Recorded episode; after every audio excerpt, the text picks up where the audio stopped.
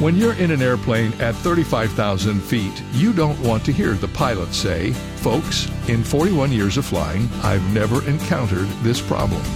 And when you visit your doctor, you don't want to hear him say, "I've never seen a rash like that."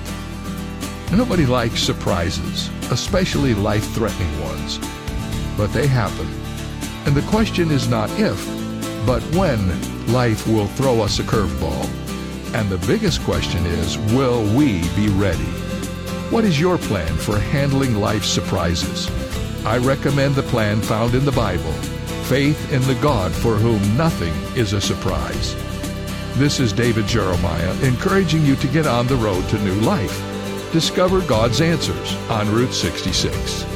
Route sixty-six, driving the word home. Log on to Route sixty-six life dot com. Start your journey home today.